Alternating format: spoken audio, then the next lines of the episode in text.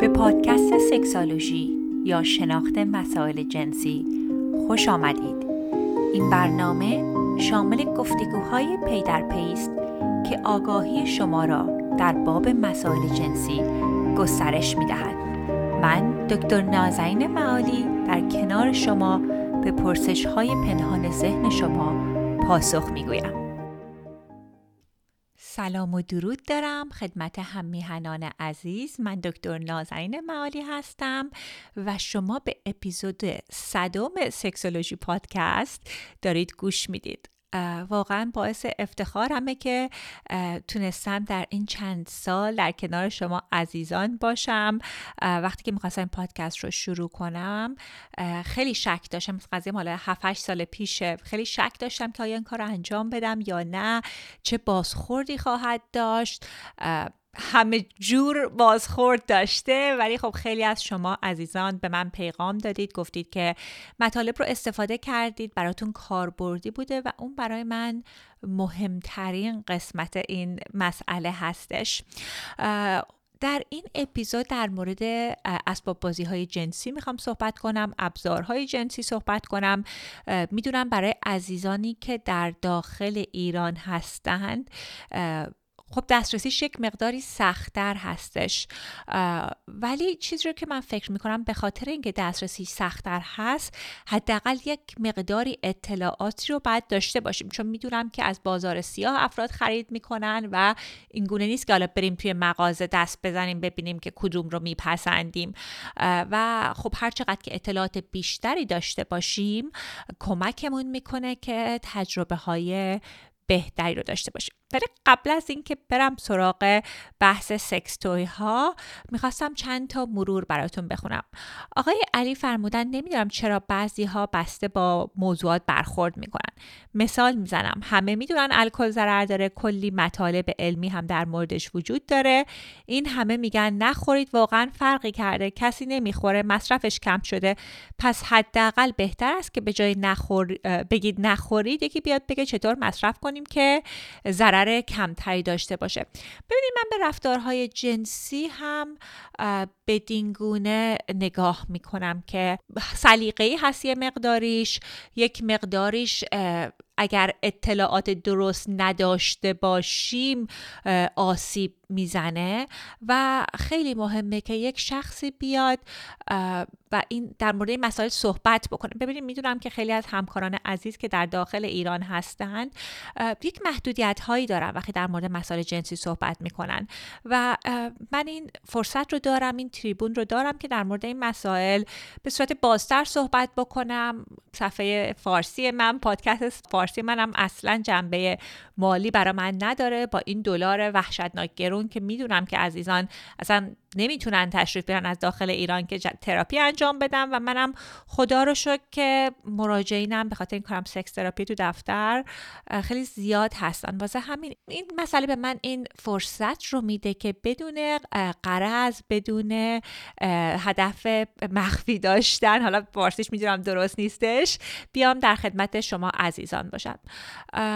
خانم رحیل فرمودن مفید و عالی سیما خانم فرمودن عالی بود این دو اپیزود. ممنون از زحمتتون.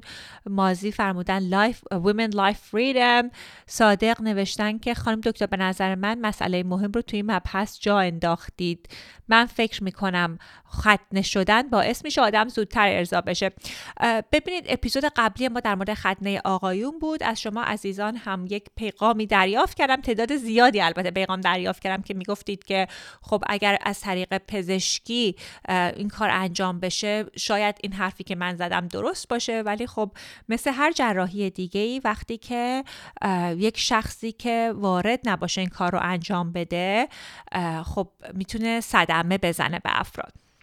خب بدون حرف بیش بریم سراغ مبحث اسباب بازی های جنسی یا vibrator ها هستند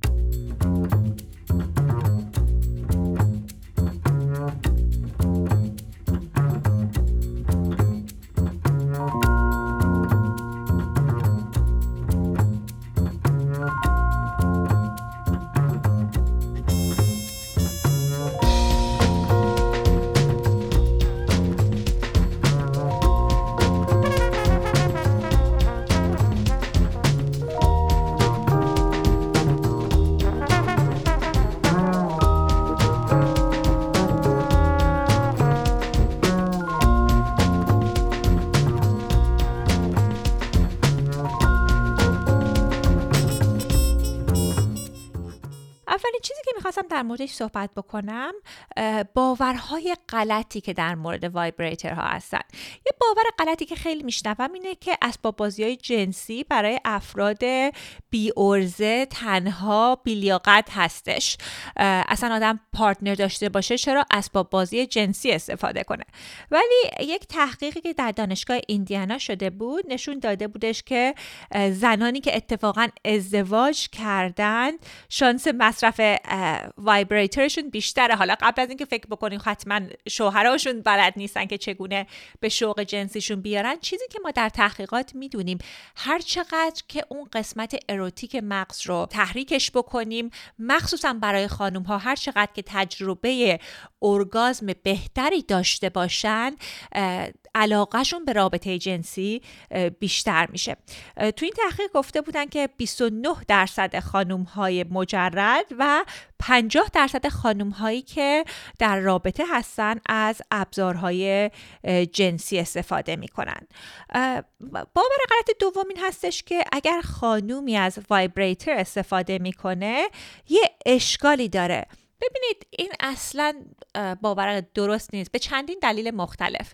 ببینید آناتومی هر partner ی هر شخصی فرق داره. تحریک پذیری ما به نسبت هورمون هامون استرسمون اینا همش ممکنه متفاوت باشه. برای مثال اصلا حتی زاویه آلت کسی آقایی به یک صورتی باشه که کلیتوریس خانوم رو بتونه تحریک بکنه در هنگام دخول.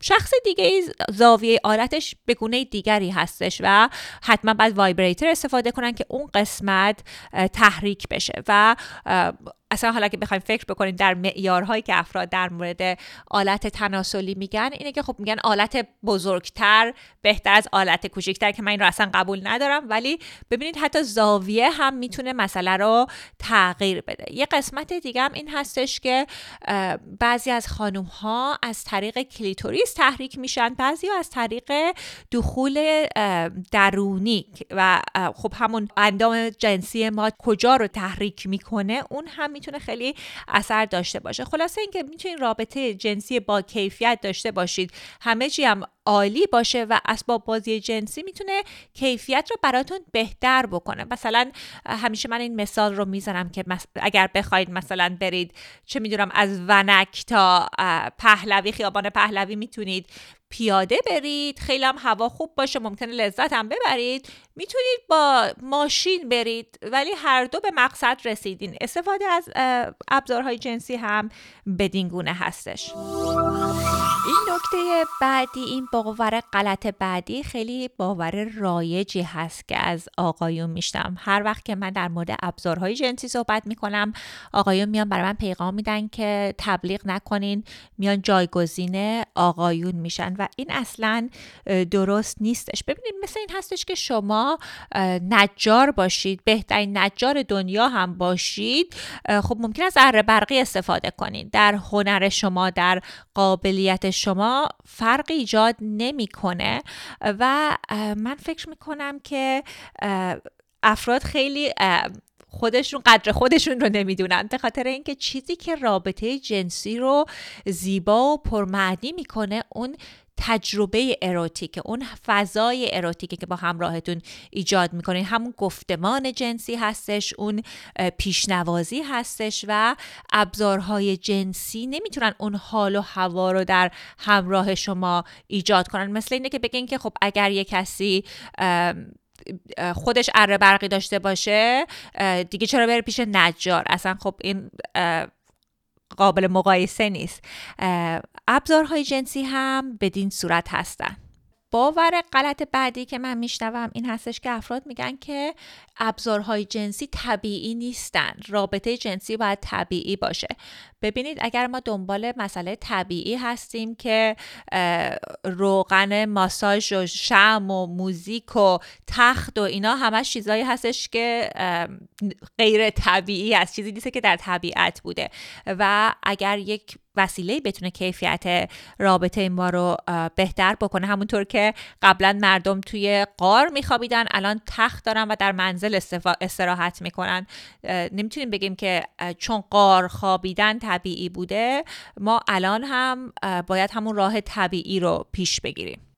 یه باور غلط دیگه ای که می‌خواستم در موردش صحبت کنم این باوری هستش که وایبریترها یا اسباب بازی های جنسی اعتیاد میارن ببینید که از اشتباه ترین افکاریه که من میشنوم.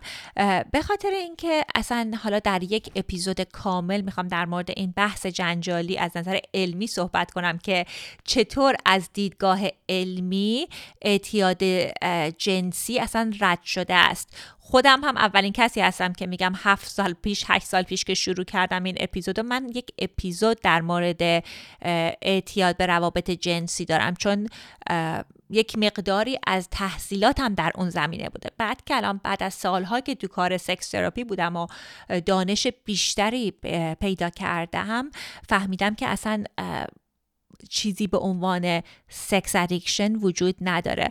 حالا می‌خوام یک اپیزود کامل در موردش ضبط بکنم که مطمئنم خیلی جنجالی میشه. گذاشتم یه موقعی که حالا حوصله بحث کردن با همکاران رو داشته باشم این رو ضبط کنم.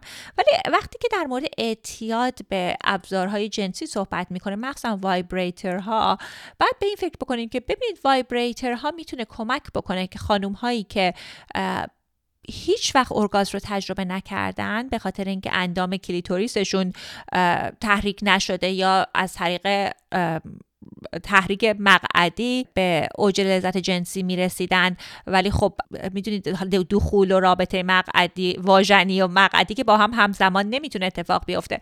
به خاطر همین هستش که به ما این توانمندی رو میدن که رابطه جنسی رو پرکیفیت تر کنن. مثل اینکه شما به این رستوران یک چلو کبابی بسیار خوشمزه یه چلو کباب نوش جان کنید. حالا منی که آشپزیم خیلی خوب نیست بخوام براتون کباب دیگی درست کنم. خب نمی‌تونیم بگیم چلو کبابی باعث شده که شما معتاد شدید. خب وقتی که یه تجربه بهتری داره آدم دوست داره که اون تجربه رو بیشتر داشته باشه ولی بدین گونه نیست که بگیم که باید هر روز و هر روز آدم بره چلو کبابی یا فقط غذای چلو کبابی رو میشه خورد. این هم چیزی است که مهمه در نظر داشته باشیم. دیگه هم که میشنوم اینه که عزیزان میان میگن که وایبریتورها باعث عفونت میشن.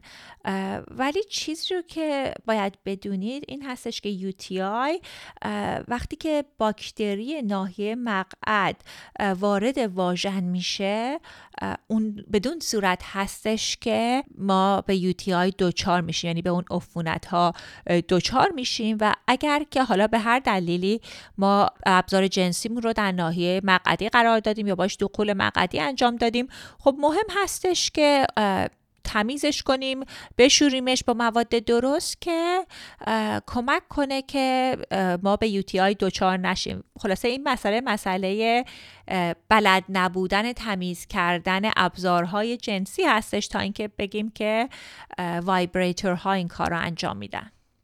خب اصلا بریم سراغ این که ببینیم که چرا مردم vibrator ها رو و یا ابزارهای جنسی رو استفاده می‌کنن. در سال 2009 Indiana University که یکی از دانشگاه خیلی معروف است برای تحقیقات جنسی اومدن از 3800 تا خانم بالغ پرسیدن که آیا ابزارهای جنسی استفاده می‌کنید 53 درصدشون گفتن ابزارهای جنسی رو استفاده می‌کنن. 77 درصدشون گفتن که یک قسمت سلامت رابطه جنسی یعنی حتی سالم هستش که آدم ابزار جنسی رو استفاده کنه 23 درصد مخالفت کردن. 75 درصد گفتن که رابطه با همراه رو هیجان انگیز تر می‌کنه 73 درصد خانم ها گفتن که راحت تر می‌تونن با وایبریتورها به ارگازم برسن و این هم خیلی نکته کلیدی است چون تعداد زیادی از خانم ها یا ارگاز رو تظاهر می‌کنند یا به سختی به ارگازم می‌رسند و مثلا از هر هفت تجربه جنسی شاید دو بار به ارگازم برسند و اون هم حتی اولا یک مقداری ناعدالتی در رابطه جنسی هستش و از طرف دیگر هم باعث میشه که آدم خب کمتر مایل باشه که رابطه جنسی داشته باشه. ارگازم تمام هدف رابطه جنسی نیستش. ولی خب اگر آدم ارگازم رو بخواد و تجربه نکنه بارها و بارها اون می‌تونه آدم رو ناامید کنه. یه مثالی که اغلب من می‌زنم حالا می‌دونم همه مثال های من در زمینه غذا هستش ولی خب فکر می‌کنم که بیشتر می‌تونه متوجهمون کنه. ببینید فکر کنید شما با خانومتون تشریف ببرید رستوران. خب چلو کبابی باز رفتین نشستین هر دو غذا رو دادن. خب اومدن اول برای شما کشک بادمجون و میرزا قاسمی و نون و اینا همه رو آوردن پیش غذاتون رو دارین می‌خواین و به به می‌کنین و هم همراهتون نشستن هنوز هیچی براشون غذا نیاوردن. بعد حالا چلو کباب شما می‌رسه. کره رو قاطی اون برنج می‌کنین و شروع می‌کنید خوردن و همراهتون نشستن و هنوز غذاشون نرسیده. شما دیگه شروع می‌کنید شل زرد رو خوردن. قاشق آخر شل زرد که می‌زنین غذای همراهتون می‌رسه و شروع می‌کنن یه قاشق اول رو که بخورن خب شما میگین که غذای من تموم شد دیگه پاشو بریم خونه. خب مشخصه که همراهتون دفعه بعد اون رقبت رو نداره. به خاطر اینکه شما سر میز نهار این کار رو نمی‌کنید چگونه هست که در اتاق خواب این کار رو راحت انجام میدین که خودتون به اوج لذت جنسی می‌رسید؟ سریع می‌خواین مسئله رو جمع و جور کنید در همین تحقیق یک چیز دیگه رو که پرسیده بودن این هستش که فشار رو از همراه خانم ها کمتر می‌کنه که سبب بشن که همراهشون به اوج لذت جنسی برسه و 68 درصد خانم ها گفته بودن این درست هستش. حقیقتا هم میگم اگر دل نگرانی شما این باشه که همراهتون به ارگاز نرسید چی کار کنم؟ که از افرادی که یک کمپانی سکستوی خیلی معروف تو آمریکا داره اومده بود توی شوی من و میگفتش که من شبا انگار باید کلاه خود میذاشتم با partner قبلیمو می‌رفتم سر کار. به خاطر اینکه انقدر طول می‌کشید که به اوج لذت جنسی برسن حتی چندین ساعت طول می‌کشید. ولی ببینید اگر شما یک چیز رو مثل vibrator استفاده کنین خب می‌تونه کل تجربه رو برای همه لذت بخشتر بکنه. اولا خب یه مسئله دیگه ای که خیلی مهمم هست دوستان اینه که بدون اجازه همراهمون ما هیچ ابزار جنسی رو وسط رابطه جنسی معرفی نمی کنیم به خانم های عزیز پیشنهاد می کنم که اگر وایبریتر دوست دارید استفاده بکنید یا هر ابزار جنسی دیگه ای حتما با همراهتون از قبل صحبت بکنید آقایون هم بدین صورت و یک گفتمانی داشته باشین قبل از اینکه این رفتار رو انجام بدین. خب یه سری اطلاعات کلی هم می‌خواستم در مورد vibrator ها در میون با شما عزیزان بذارم. اولین چیزی که باید توجه داشته باشید که vibrator تون رو اگر با همراهتون share می‌کنید یا اگر که حالا هنگام رابطه مقعدی استفاده می‌کنید خیلی مهم هست که روش کاندوم بکشید و هر بار که ناحیه رو عوض می‌کنید یعنی می‌خواین از مقعد بذارید بر روی کلیتوریس یا از روی نوک سینه می‌خواین بزنید روی کلیتوریس خب مهم هستش که این vibrator یا کاندومش رو عوض کنیم یا با محلول هایی که مخصوص تمیز کردن ابزارهای جنسی هست از اونها استفاده کنیم. نکته بعدی هم توجه داشته باشین که بیشتر vibrator ها waterproof نیستن. یعنی شما زیر آب نمی‌تونین ببرین حمام نمی‌تونین ببرین و حتما نگاه کنید که ببینید که آیا اگر می‌خواین در حمام این ابزار جنسی رو استفاده بکنید چیزی هستش که safe باشه و ابزار جنسیتون هزینه کردین خراب نشه.